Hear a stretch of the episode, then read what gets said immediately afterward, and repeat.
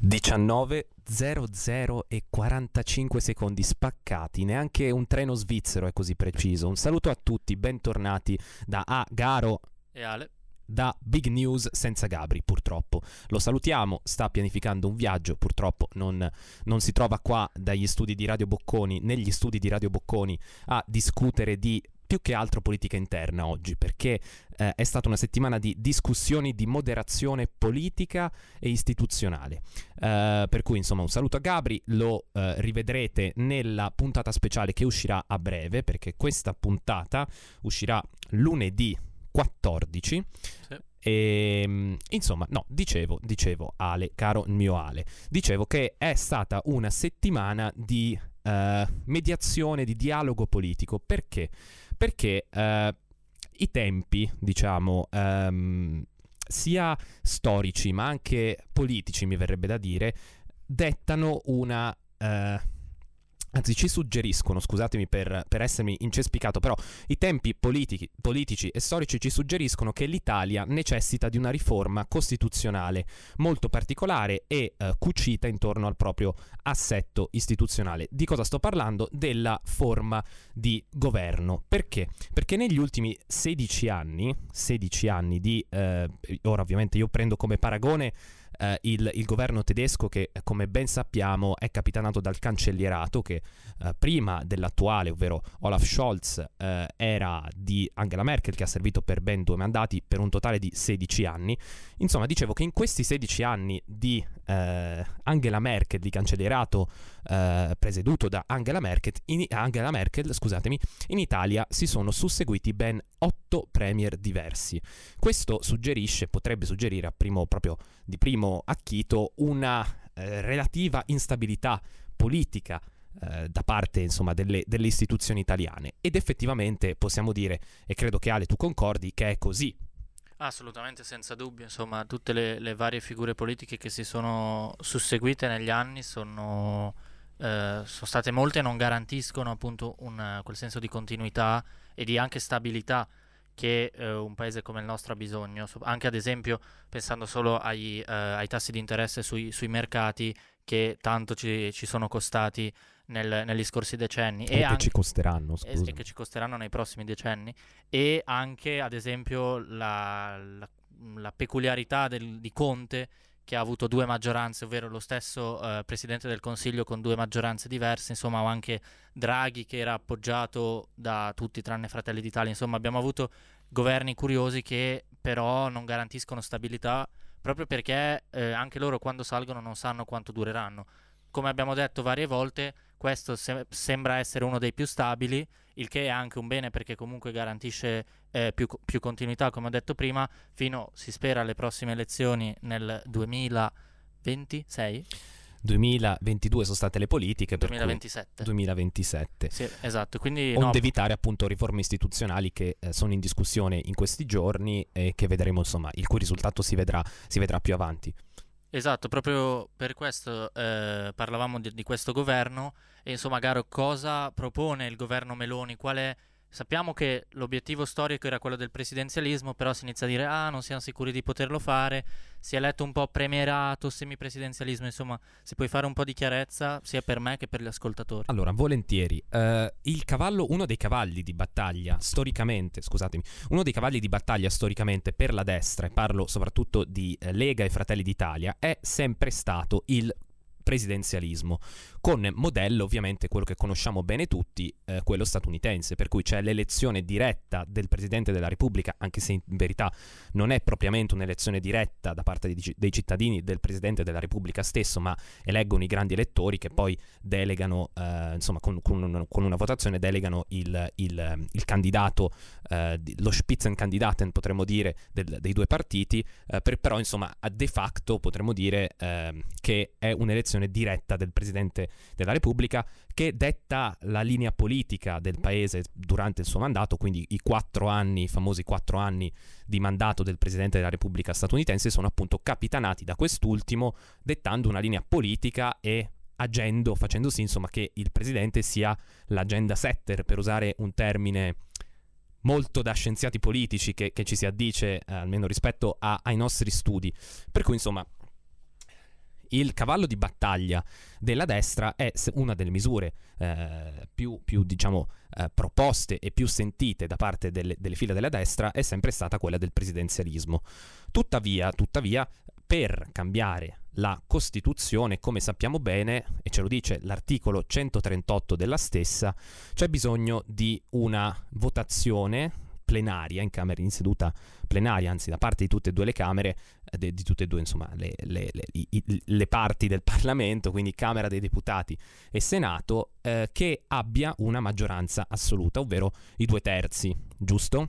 Corretto, corretto. In caso in cui non venga raggiunta eh, la maggioranza dei due terzi, come la, nella maggior parte dei casi, a meno che non si verifichino ovviamente governi sostenuti da una maggioranza schiacciante, perché avere due terzi dei seggi che sono disposti, de- dei parlamentari che sono disposti a votare la tua riforma costituzionale è abbastanza impossibile, insomma si è verificato poche poche volte nella storia e quindi se, si, se non si riescono a raggiungere i due terzi delle approvazioni alla riforma costituzionale, se un quinto di, eh, del Parlamento propone eh, di indire eh, un referendum popolare sulla eh, revisione di un articolo della Costituzione è libero di farlo e in caso appunto questo quinto del Parlamento sia disposto a farlo, allora i cittadini sono tenuti a votare a un referendum abrogativo.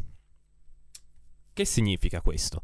Dal punto di vista politico significa che se un governo ha intenzione di far passare una riforma costituzionale, quindi che vada a modificare sostanzialmente la Costituzione e un suo articolo, in questo caso si parla di forma di governo, per cui chi è l'organo esecutivo, come viene eletto, insomma è, un, è un, una riforma costituzionale alquanto robusta e, e, e, pesante anche dal punto di vista politico, eh, appunto per avere, per fare ciò, eh, il governo avrebbe bisogno di una maggioranza dei due terzi, che purtroppo, o per, insomma, purtroppo per la Meloni, non, non, non ha perché parliamo di circa eh, 20 seggi mancanti in entrambe le Camere, se non mi ricordo male sono 21 al Senato e 29 alla Camera, però insomma potrei sbagliarmi, per cui prendete, prendete con le pinze questi numeri, insomma ricordatevi che sono una ventina i parlamentari che mancano di sostegno eh, a un'eventuale approvazione della, della, della modifica della Costituzione, insomma probabilmente, probabilmente o si trova un compromesso da parte anche dell'opposizione che sia appunto disposta a cambiare la Costituzione, cambiare la forma di governo in questo caso in un modo sostanziale, ma comunque eh, dialogando, sia, eh, dialogando con, con, la maggioranza, oppure saranno i cittadini tenuti a scegliere la, la, la riforma, insomma a scegliere l'eventuale modifica. Quindi, quindi sommando, insomma, sommando, tirando le somme di tutto questo discorsone, che sta succedendo in Italia? Succede che la destra vuole da sempre, appunto, come dicevo prima, ho ribadito tre volte dall'inizio di questo discorso, la destra vuole eh, proporre un presidenzialismo. La sinistra, in particolare, insomma, la, la sinistra è divisa, come sempre, è sempre ah, stata divisa. Alleanza, parliamo, partiamo insomma dai numeri eh, relativi in Parlamento più bassi e più alti. Um, L'Alleanza Verdi a Sinistra non ha intenzione in nessun modo di approvare alcuna riforma costituzionale. Per eh, la lista, per il partito Uh, di, di uh, insomma, abbiamo visto di vari esponenti politici, tra cui Bonelli, Frattoianni, uh, Sumaoro, o Somaoro, che tra l'altro è stato assolto, per cui non l'abbiamo neanche citato, però andava, andava a onore del vero, tocca citarlo. Alleanza Verde e Sinistra, dicevo, non ha intenzione di eh, dare il proprio supporto, di fornire il proprio voto a favore, insomma, di, di, un'eventuale modifica della Costituzione. Da parte sua, invece, il PD, anzi facciamo prima il 5 Stelle, anche i 5 Stelle non sono propriamente per alcuna riforma costituzionale, tuttavia, tuttavia si dicono di essere pronti, di essere disposti al dialogo per quanto riguarda la sfiducia costruttiva, un altro tema molto importante, perché Ale? Perché questo fa, eh, comporta che se si fa un voto di sfiducia bisogna avere pronto una alleanza alternativa e quindi anche un candidato o una candidata che sia pronta a subentrare a, nel ruolo di primo ministro. In altre parole, questo previene una crisi, un vuoto di potere eh, che potrebbe succedere nel caso in cui il voto di sfiducia eh, fosse vinto dall'opposizione, quindi il primo ministro decadesse dal, dal, dal, proprio posto, ma non fosse trovato un sostituto. Eh, mi sembra in vigore in Germania. E in Spagna, sì. E quindi questo fa sì appunto che prima di eh, insomma, sostituire un governo bisogna averne trovato uno nuovo. e quindi questo fa sì che garantisce ovviamente maggiore stabilità e previene anche voti di sfiducia inutili o comunque non, non inutili, ma che non hanno possibilità di seguito. Assolutamente sì, insomma dicevamo voto di sfiducia eh, con cui direi che eh, almeno io e Ale direi che siamo assolutamente d'accordo e sacrosanto, però eh, non si capisce bene la destra da questo punto di vista eh, quale sia la posizione rispetto alla sfiducia costruttiva, comunque staremo a vedere. Um, la parte, le file, insomma, eh, no, dicevo, 5 Stelle e PD sono pronti a scendere, eh, a, scendere a compromessi per quanto riguarda il, la sfiducia costruttiva, che è una misura per quanto appunto riguarda Meale eh, sacrosanta. Eh, e il terzo polo invece, il terzo polo che tra di loro è diviso, si propone invece di eh, portare avanti il modello, il cosiddetto insomma sindaco d'Italia. Anche questo è un tema che è molto caro a Renzi, durante gli anni ne abbiamo sentito parlare spesso da parte dell'ex sindaco di, di Firenze, presidente di Italia Viva, eh, che appunto propone di fatto un'elezione eh, diretta del primo ministro eh, che in caso e nel caso in cui non raggiunga eh, il insomma, la fatidica soglia del 50% vi sia un ballottaggio, così come succede per l'elezione diretta dei sindaci nelle principali città italiane e possiamo dire che eh, sono governi per quanto lo- locali e ristretti possano essere, però sono governi eh, per, quanto, eh, per, quanto, appunto, come dicevo, eh, siano lo- possano essere locali, sono stabili, sono molto più stabili del, del, del governo italiano in toto, però insomma Renzi vuole portare avanti questo questo, uh, questo, questo tema e, ed è questo nominato, ne sentirete parlare anche sui giornali o sui telegiornali come premierato. Um, Calenda invece, Calenda che cosa vuole fare?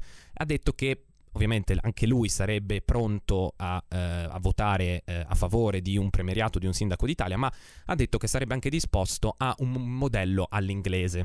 Ora, il modello all'inglese eh, non è, per, insomma, possiamo vederlo da diverse prospettive, però negli ultimi anni non è che sembra, sembra essere stato, insomma, eh, abbastanza stabile, tanto è vero che abbiamo anche citato qua dagli studi di Radio Bocconi e su Big News la copertina dell'Economist eh, eh, riguardante la instabilità politica del, eh, del Regno Unito, eh, appunto che eh, alludendo a eh, un, un, una, un'assimità, una, un, scusatemi, un'affinità a, a, a, quella, a, quella, italica, appunto dicendo che is, new, is Britain the new Italy, nel senso che per quanto eh, co- concerne l'inflazione e l'instabilità politica negli ultimi anni, il Regno Unito non si è dimostrato molto un paese così grande come speravano coloro che hanno votato yes al eh, referendum Brexit. Però insomma, che cosa comporta il, il eh, modello inglese? Comporta che di fatto i cittadini ovviamente non vanno ad eleggere direttamente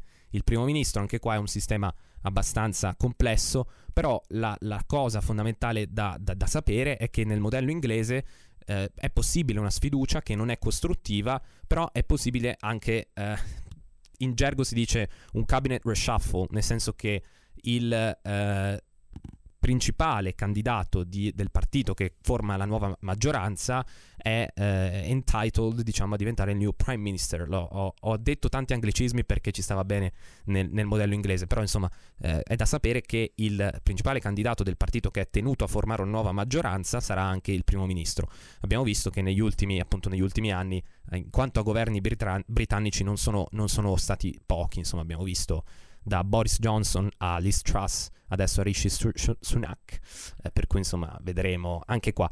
I, i temi sul tavolo sono, sono, molteplici e il dialogo, la mediazione poli- politica, come dicevo prima, è essenziale da entrambe le parti, sia dalla maggioranza, dalle fila della maggioranza, ma anche dalle fila delle opposizioni che di fatto, per, per, il motivo che dicevo prima, ovvero che la maggioranza non possiede i due terzi del, del, del, dei seggi in Parlamento eh, può giocare un ruolo fondamentale e abbastanza di peso per una riforma così importante.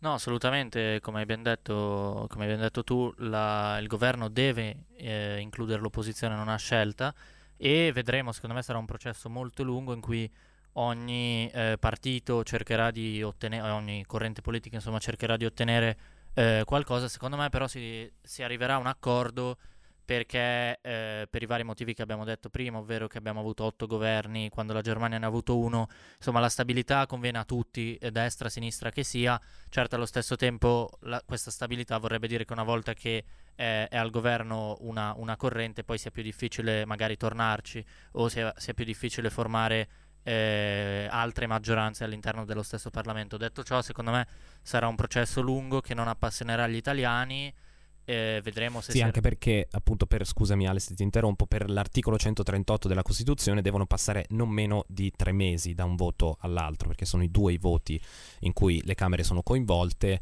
eh, e non devono passare meno di, di, tre mesi. Per cui insomma eh, sarà un processo lungo che eh, segnerà la, eh, la che segnerà, eh, come, dice, come, come, dice, il Premier Giorgia Meloni, segnerà dove la direzione eh, che prenderà la riforma delle riforme, eh, che tra l'altro anche da un punto di vista politico, scusami, eh, mi, mi, premeva eh, dirlo, la Meloni ha scelto anche un buon periodo per il suo governo, perché comunque l'approvazione non è così bassa, è da qualche mese che, che si è insediata a Palazzo Chigi e quale momento migliore se non questo per eh, portare avanti una riforma così pesante anche dal punto di vista politico. Ci ritornati su Big News nel secondo segmento, oggi si parla di tende, ovvero le tende che si stanno moltiplicando davanti a varie università italiane. Tutto è partito settimana scorsa, e la, ne, abbiamo, ne, abbiamo, già parlato, davanti al Politecnico di, eh, di Milano, da una ragazza di nome Ilaria e eh, poi si è eh, appunto si è ingrandito sempre davanti al Politecnico e eh, altri studenti di altre università in giro per l'Italia hanno, hanno, replicato questa protesta contro il caro affitti ma in generale contro quanto questo, il diritto allo studio stia diventando eh, mh, insomma un, un po' un'utopia per, a, a detta loro eh, perché tra eh, il caro affitti e il costo della vita in generale tanti studenti fanno fatica a potersi permettere di andare all'università. Allora, e qui il, il, il discorso è ampio. Secondo me farei prima appunto due, le due idee contrapposte, ovvero una è quella, questa che ho già detto, quindi gli studenti che fanno fatica a permettersi eh, camere eh, in città che diventano sempre più care e invece eh, appunto altri che dicono insomma che uno ci sono logiche di mercato e che quindi eh, va rispettata insomma la domanda e l'offerta e anche che alcuni studenti eh, non, sono, non, sono, pronti a fare sacrifici. Secondo me questa va molto in, in, di moda tra, nella generazione dei nostri genitori. Eh, esatto, proprio, l'ho, l'ho proprio sentita, loro, i grandissimi boomer che salutiamo, l'ho, l'ho sentita, l'ho sentita varie volte in questi giorni, però no, insomma l'idea che comunque gli studenti vogliano, eh, vogliano tanto, ovvero che vogliano una camera economica, eh, la vita sociale, tutto ciò ha poco prezzo. No, dicono, dicono, addirittura che eh, gli studenti vogliono stare in centro per bersi gli spritz, cioè scusatemi, no, ma allora... Beh, ma è un diritto, no? No, è assolutamente un diritto. Io, come, sapete, come sapete, io sono un assiduo uh, utilizzatore di Twitter e su Twitter, mi preme dirlo perché secondo me, secondo me è importante, su Twitter c'è eh, questa bolla perché Twitter è utilizzato da un certo, solo esclusivamente quasi, anzi quasi solo ed esclusivamente da un certo tipo di persone, per cui si vengono a creare delle bolle, delle echo chambers, sempre per per introdurre termini da scienziato politico che insomma in questo caso mi è venuto per, ovviamente il tema ogni tema politico ha la sua echo chamber ha la sua bolla in questo caso è la sua opinione e in questo caso la bolla è appunto dei boomer della generazione baby boomers o generazione X iniziale insomma eh, dei, dei, primi anni della generazione X che dicono eh, insomma propugnano queste idee per cui eh, se loro sono, hanno fatto dei sacrifici, anche noi come generazione dobbiamo farli. A me questa cosa eh, mi risulta semplicemente allucinante perché mia nonna, cioè almeno mia nonna, ma penso la maggior parte dei nonni che hanno vissuto delle vite sicuramente diverse dalle nostre, ma sicuramente diverse anche da quelle dei nostri genitori, dicevano sempre che a- facevano, hanno fatto sacrifici per permettere ai figli, ai loro figli, ovvero i, i genitori, di non farli e quindi no, di eh, cercare di vivere una vita migliore. E ora mi trovo questi, questi questa generazione, almeno nella bolla di Twitter, che dice che eh, insomma noi giovani di questa genera- generazione siamo, non siamo più disposti a fare i sacrifici, a, a viversela male, a fare il pendolare. Cioè sento gente che dice, ah sì, io il privato eh, deve affittare a quanto, a quanto vuole, lo, la, la, domanda offerta è questa, il mercato che detta quello, destra e manca, insomma tutte cose così. Cioè eh, addirittura gente ha detto che se uno non, è, non, può permettersi di vivere a Milano, vive a Lodi oppure fuori e prende, no, no, fa il pendolare per tutte il, le mattine. Il sindaco di Lodi ha candidato la propria città eh, insomma, per attirare studenti che devono studiare a Milano eh, e venire a vivere a Lodi, dato che il costo della vita e il costo degli affitti è minore e che è ben collegata eh, con la ferrovia. E no, questo è molto curioso. Gli piacciono però i soldi dei fuorisede, eh, che tra l'altro a Milano sono 60.000, leggevo. Quindi insomma non è un, una cifra poco significativa. No, e tra l'altro uscendo dalla bolla di Twitter, eh, secondo me il problema è più complesso, però quello che manca in Italia, ed è chiaro, secondo me sono, sono studentati, insomma residenze per gli studenti che eh, riescano almeno a soddisfare una domanda eh, più consistente di quella che fanno, che fanno oggi. Ad oggi sono circa 10.000, per dare qualche dato, ad oggi sono circa 10.000 con il PNRR, entro 9 anni dovrebbero al- aumentare a circa 60.000. Tra l'altro scusami quale se ti interrompo, però c'è sempre un discorso politico che va avanti, perché il ministro dell'istruzione del merito, Giuseppe Valditara, ha subito esternato i suoi dubbi su, riguardo questa, questa faccenda no? e come li ha esternati accusando la sinistra perché a sua detta le città scusami se mi vede da ridere però le città in cui il problema del, del caro affitti è effettivamente più significativo sono governate dalla sinistra ma secondo me è incommentabile tutte le città in Italia sono governate dalla sinistra quindi non è non è positivo o negativo. Ci sono città di sinistra che avranno fatto meglio di altre di sinistra sicuramente, però a parte Genova non mi viene in mente nessuna città grande. Non c'entra niente, cioè dalla destra. non c'entra assolutamente niente, a tal punto che la ministra dell'università e della ricerca, eh, An- esatto, Anna Maria Bernini, eh, ha subito detto guarda è stato una specie di scivolone perché insomma è inutile mettere, fare queste polemiche del genere in un eh, contesto in cui il problema è veramente significativo e bisogna fare qualcosa. E, e ha subito replicato appunto con, con eh, il dato che vi ho dato prima ovvero che nei prossimi 9-10 anni ci sarà un aumento di eh, posti letto di residenze universitarie sostenuto dai fondi del PNRR verranno stanziati 1,2 miliardi se non, se non, se non vado errato. Per cui appunto è, è un tema che sicuramente scotterà. E poi scusami, anche, no, anche dal punto di vista sociale e di eh, diciamo stato sociale di welfare, no?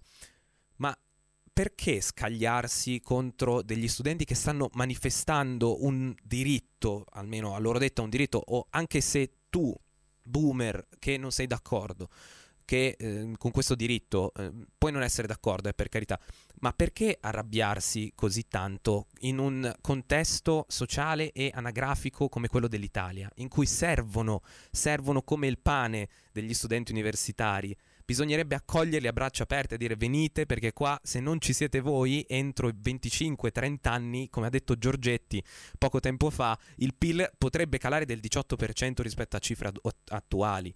Bisognerebbe accogliere, bisognerebbe perlomeno dire posso anche non condividere, non condividere la tua opinione, posso, però stai manifestando ed è una cosa legale, scritta in Costituzione, quindi ognuno ha il diritto di manifestare come vuole, è assolutamente una manifestazione che non sta dando fastidio a nessuno perché mette mettono, letteralmente mettono, piantano le tende sotto i portici nella mia città, a Milano, eh, in piazza Leonardo da Vinci, da Vinci, che è uno spiazzo con una piazza davanti al, Polite- al, Politecnico di Milano, le hanno piantate davanti al Ministero dell'Istruzione in Viale Trastevere a Roma, per cui insomma non è che stiano creando gravi disagi, però c'è bisogno di studenti, c'è bisogno di giovani, perché sennò la pensione a questi qua che si lamentano questi boomer che si lamentano, scusatemi per, per i toni eh, leggermente accesi, però è un tema che, che mi infuoca, la pensione non l'avranno o l'avranno minore. Per cui, insomma, non, mi viene veramente da piangere se non da ridere.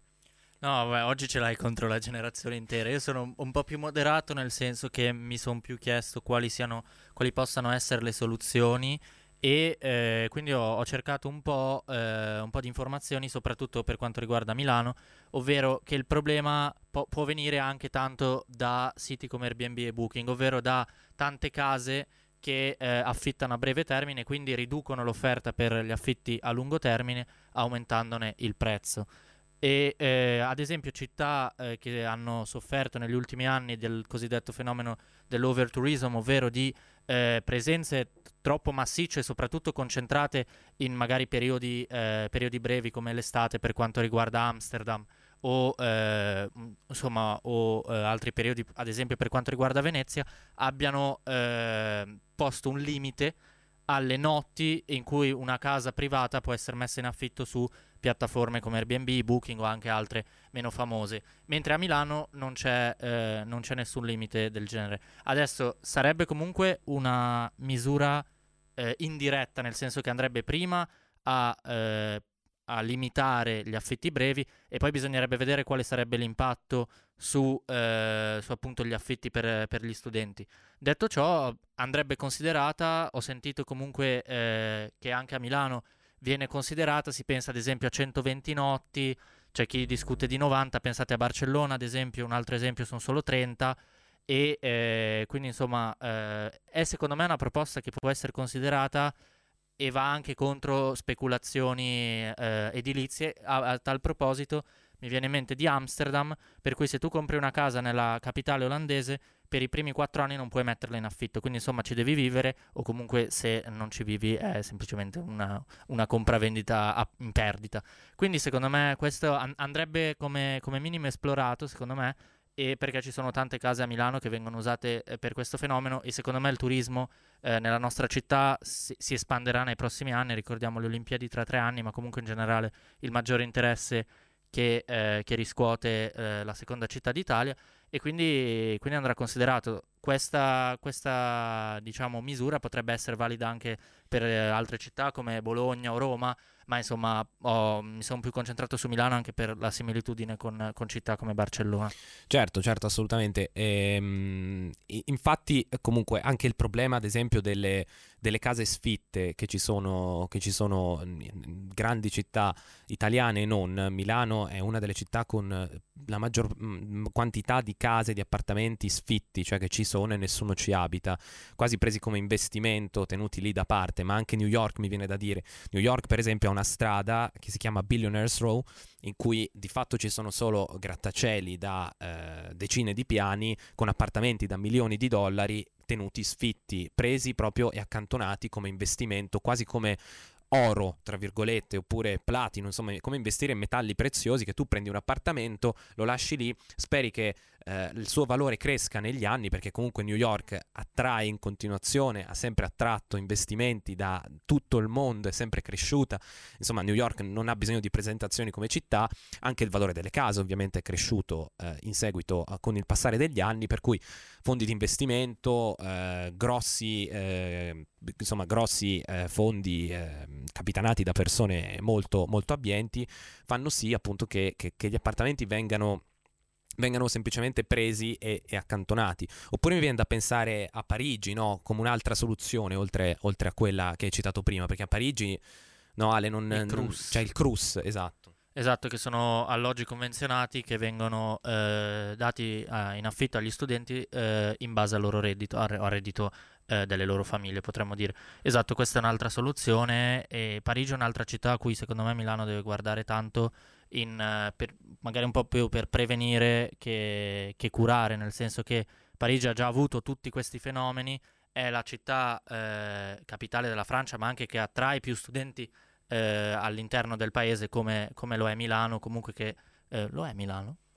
Non lo so perché ti dicevo, sicuramente non, non eh, relativamente, perché come dicevo Milano attrae a circa 60.000 fuorisede, eh, mentre invece mi viene da pensare a Bologna ne ha 40.000 su 400.000 residenti, in proporzione vero, sono di no, più. No, no, io dicevo in valori assoluti, ma comunque il, il concetto Forse rimane. anche Roma, eh, pensa solo alla Sapienza, però non so se siano fuori sede o no, comunque attrae, sono tutte città che attraggono migliaia di, di di, di, di, studenti e se il pubblico si mette a fare concorrenza abbassando i prezzi, perché si parla di circa 350 euro a camera, se non ricordo male, a Parigi, che per i prezzi della capitale francese sono veramente irrisori, un prezzo veramente irrisorio. Sì, non solo concorrenza, anche complementarietà potremmo dire, ovvero che comunque chi vuole può e che può permetterselo può andare in case più care ma eh, o, zone, o anche in zone più belle, insomma, in una, eh, avere una situazione abitativa migliore. Ma chi non se lo può permettere, o comunque, appunto, sì, no, chi, o chi v- vuole, se può farlo per eh, questioni di reddito, eh, abitare in queste case a canone convenzionato, può farlo ed è pieno diritto e garantisce anche il diritto allo studio, che insomma è il concetto con cui abbiamo iniziato questo speak. Eccoci tornati, voliamo negli Stati Uniti perché insomma ci sono due notizie. Il solito aereo. Esatto, il solito aereo, ci sono due notizie abbastanza importanti. La prima arriva ieri, ovvero Trump è stato condannato per aggressione sessuale e diffamazione, dovrà risarcire Jen Carroll per 5 milioni di dollari. Si riferisce a un caso del 96 e eh, la, la donna che ha accusato Donald Trump è una scrittrice appunto di nome Jen Carroll e eh, insomma è, la, eh, uno, un grande caso comunque giudiziario per quanto riguarda Trump che eh, è stato soprattutto condannato. A parte la, eh, il risarcimento di 5 milioni di dollari è importante questa, questa, condanna in quanto tale che è arrivata da una giuria importante non, e non da un giudice. E ne abbiamo già parlato in varie puntate che vi invito anche a, a riascoltare insomma di quanto eh, il ruolo della, della magistratura americana avrebbe giocato un ruolo nelle elezioni del 2024, quanto Trump eh, cercherà di, di, utilizzare insomma, l'arma del vittimismo, comunque del, del complotto della magistratura eh, a, detta, a, detta, sua democratica, che cerca appunto di eh, toglierlo dalla campagna eh, per il 2024 con modi eh, non, non, regolari, secondo lui. Quindi insomma non è il caso più, più spinoso per lui, perché se ne profilano altri all'orizzonte e soprattutto e quello del pagamento dei 130 mila dollari con eh, forse fondi elettorali, quello è più grave per la legislazione americana, ma insomma è comunque qualcosa da considerare perché Trump non essendo più presidente degli Stati Uniti eh, ha, è, può essere perseguito in maniera più, più semplice, diciamo, per, per i magistrati americani e eh, sarà, sarà, un qualcosa, sarà, un qualcosa, da considerare. Certo, assolutamente. Abbiamo visto, abbiamo visto anche Trump, tra l'altro, due giorni fa. Eh, quindi eh, martedì sera intervistato dalla CNN ha praticamente rilasciato un'intervista di circa un'ora e mezza in cui i temi principali erano ovviamente le condanne che uh, sta affrontando, che ha affrontato e che probabilmente affronterà evasione fiscale, insomma, eh, chi più ne ha più ne mette. molestie sessuali, ehm, aveva anche preso dei documenti classificati. Bil- documenti classificati ritrovati nella sua uh, residenza in Florida, falso in bilancio, che falso sono i 130 mila dollari che ho menzionato prima.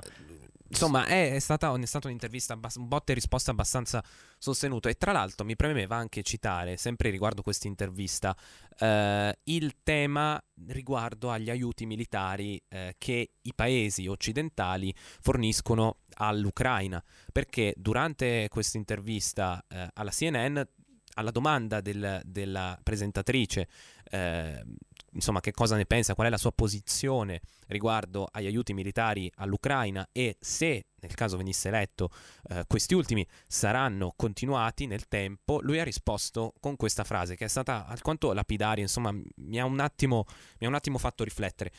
Ha detto, pensate che gli Stati Uniti eh, in questi 440 giorni di guerra più o meno eh, che si è protratta appunto il conflitto russo-ucraino, ha fornito circa 170 miliardi di dollari di aiuto militare. E l'Unione Europea, che più o meno come economia, non dico che è simile, però ci può, può, può essere, può essere a, a, a simile in alcuni aspetti, circa 20 tutte insieme. E qui un attimo mi ha fatto scattare una, una lampadina, mi ha fatto accendere una lampadina perché effettivamente, se ci pensiamo, l'Unione Europea fa tanto, nel senso parla tanto di questo conflitto perché lo coinvolge direttamente, perché coinvolge direttamente noi cittadini europei, perché per prossimità geografica. Però dal punto di vista pratico, quindi di aiuti militari, munizioni, abbiamo visto che i paesi sono ancora spaccati per, insomma, per, forse per es- troppo esagerato, però sono abbastanza divisi. E questo ritorna con il tema che abbiamo affrontato diverse volte tra, tra, tra, tra queste fila, ovvero la necessità di creare una linea comune, netta da parte dei paesi occidentali dell'Unione Europea in particolare nei confronti del, del conflitto russo-ucraino. No, senza dubbio, secondo me la prima cosa da sottolineare è che eh, diciamo, l'apparato militare statunitense e l'apparato militare europeo, che non esiste, ma insomma l'apparato militare dei paesi europei messi assieme non è assolutamente paragonabile e anzi eh, vediamo anche in Ucraina una carenza di munizioni. Tra l'altro colgo l'occasione per, per ricordare che insomma, l'ospite che abbiamo intervistato ieri e eh, di cui sentirete eh, l'intervista a breve ha menzionato tutti questi argomenti, quindi vi invitiamo a rimanere connessi su uh, Big News sia su Instagram che su Spotify per non perdervi l'intervista in cui insomma ci dà un po' di uh, possibili scenari futuri di, di questo conflitto. E eh, comunque sì, eh, per, per, tornare a, a, quello che hai detto tu, senza dubbio gli Stati Uniti hanno uh, aiutato l'Ucraina molto di più, ma è anche da lì che rientra la uh, retorica presente in Europa degli Stati Uniti che ci uh, guidano verso la catastrofe, verso la terza guerra mondiale o verso chi che sia, ma eh, è, è, vero, è mo- questa, insomma, questa visione del, della situazione è motivata anche da questo fatto, ovvero che gli aiuti alla fine siano in gran parte americani e poi inglesi e polacchi, altri paesi militarmente considerati forti come il nostro in parte, ma anche la Francia e la Germania, sono stati eh, più lenti, più riluttanti e, e hanno inviato anche mezzi meno potenti. Insomma, quello che dice Trump è vero e bisognerà capire anche quanto l'opinione pubblica americana, che secondo me si sente molto distante dall'Ucraina, eh, vorrà, eh, vorrà, continuare a sostenere anche a livello eh, economico questa, eh, questa non, non, possiamo chiamarla guerra, ma questa assistenza a un paese invaso. Sì, mi ricorda un po' eh, quella situazione della prima guerra mondiale con Woodrow Wilson eh, in cui no, magari eh, gli Stati Uniti si sentivano mh, lontani, però poi sotto sotto, magari sotto forma di aiuti militari, sotto forma di prestiti, magari per la ricostruzione dell'Ucraina o magari anche per la Russia, insomma, costituivano delle, delle, ingerenze che poi hanno contribuito nell'arricchimento del paese. Però eh, io sono assolutamente d'accordo con, con, quello che hai appena detto. L'opinione pubblica americana eh, è abbastanza, non dico distante, però insomma abbiamo visto eh, che infuocarsi eh, la, la, società americana, i cittadini americani per temi ben diversi da, da, da, dalla guerra in Ucraina, seppur appunto sia una guerra e sia molto più importante di altri temi, ovviamente da un punto di vista europeo e dal punto di vista di un italiano, però insomma eh, l'opinione pubblica americana va ascoltata anche da un punto di vista politico perché le, avvi- le elezioni si avvicinano e eh, insomma bisogna sentire, bisogna ascoltare per bene cosa dicono i cittadini. A proposito di opinione pubblica americana, mi sa che troverà un nuovo vecchio argomento di cui parlare perché oggi è stato abrogato il cosiddetto articolo 42 che era stato emanato da Trump e era, non era stato cancellato da Biden, che era un articolo che eh, eh, facilitava le procedure di respingimento di immigrati irregolari per motivi sanitari, ovvero era stata istituita nel marzo del 2020 per eh, ehm, insomma, rallentare la, ehm, rallentare la pandemia da, da Covid-19 che stava iniziando in quei giorni, in quelle settimane. Biden l'aveva tenuta eh, ed era stato criticato dall'ala più di sinistra del suo partito, l'aveva tenuta per convenienza perché insomma dava alla polizia di frontiera molto più potere eh, di, appunto nei respingimenti eh, di, di, questi, di, queste persone che cercavano di entrare nel suolo statunitense. È stata tolta ieri e il risultato è stato che tra mercoledì e giovedì, quindi eh, ieri, tra oggi e ieri, più di 10.000 persone migranti sono state fermate al confine tra Messico e Stati Uniti, proprio perché eh, anche appunto le persone che cercavano di arrivare negli Stati Uniti erano ben al corrente di questa situazione e, eh, e quindi hanno cercato subito di eh, approfittare di, eh, di questa situazione, di questo vuoto legislativo in parte, perché insomma si passa da una legge molto restrittiva alla legge che comunque in teoria eh, imporrebbe agli Stati Uniti di eh, almeno ascoltare le richieste di asilo.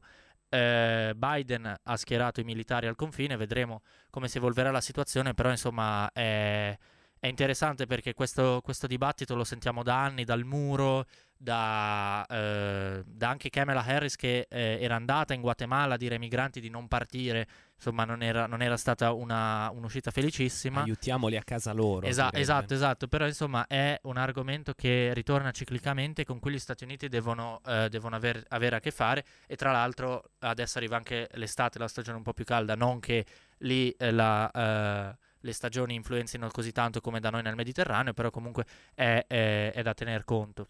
No, sì, secondo me, eh, per concludere, no, tema immigrazione, hai citato adesso anche eh, sul fronte europeo il tema è scottante, come dicevi tu, insomma, gli sbarchi sono sempre quelli che sono, continuano, il Mediterraneo è ancora purtroppo teatro di eh, scenari, insomma, eh, alquanto eh, tragici per chi cerca un futuro migliore da paesi eh, meno sviluppati del nostro. E, ehm, da questo punto di vista, appunto, cerchiamo sempre, auspichiamo una risposta di tipo, europe- di tipo eh, comune da parte del, dell'Unione, anche se è notizia di questi giorni che la Germania ha di fatto velocizzato il processo di richiesta di asilo da parte dei, mm, di migranti in modo tale da eh, velocizzare anche le eh, espulsioni dei, degli stessi. Quindi insomma eh, c'è stata un, uh, un'affinità con, con, ciò che hai detto prima, però eh, è un tema l'immigrazione che, di cui sentiremo parlare molto molto più spesso nei prossimi anni. Eh, mi premeva anche citare questa notizia perché Abbiamo sentito le polemiche rilevanti all'immigrazione sul fronte Ventimiglia-Mentone da parte del, degli esponenti del governo francese che tra l'altro hanno qua, rincarato la dose. Hanno rincarato la dose perché? Perché eh, mi coglio impreparato, nel senso che so che ci sono state altre uscite. Sì, no, sono state contro... altre uscite. No, non so da parte di chi, però insomma il governo francese ha, eh, non nella figura di Macron, non si è tirato indietro, ha detto che comunque l'Italia non è in grado di gestire questa situazione e eh, la situazione appunto al confine tra Ventimiglia e Mentone, quindi anche la Spagna si è aggregata a questa polemica, già che ci siamo. Sono l'Italia. A... Però la Spagna, scusa, la Spagna semplicemente, cioè la Spagna non faceva riferimento all'immigrazione, ma ad, eh, faceva riferimento al decreto lavoro approvato eh, comunque in approvazione dal, del, del, governo Meloni, dicendo che hai reintrodotto i contratti spazzatura, i contratti farlocchi. Però, ma allora, come abbiamo detto comune. altre volte, eh, sono anche eh, affari interni, secondo me, in cui i paesi esteri non hanno diritto, se non, se non fosse una discussione europea, allora in quel caso uh, sarebbero, uh, avrebbero pieni, pieni, diritti e pieni titoli di parlare, però insomma mi sembrano anche uh, argomentaz- non argomentazioni ma interventi inutili che possono solo danneggiare la relazione tra due o, o tre paesi che sono stati storicamente amici.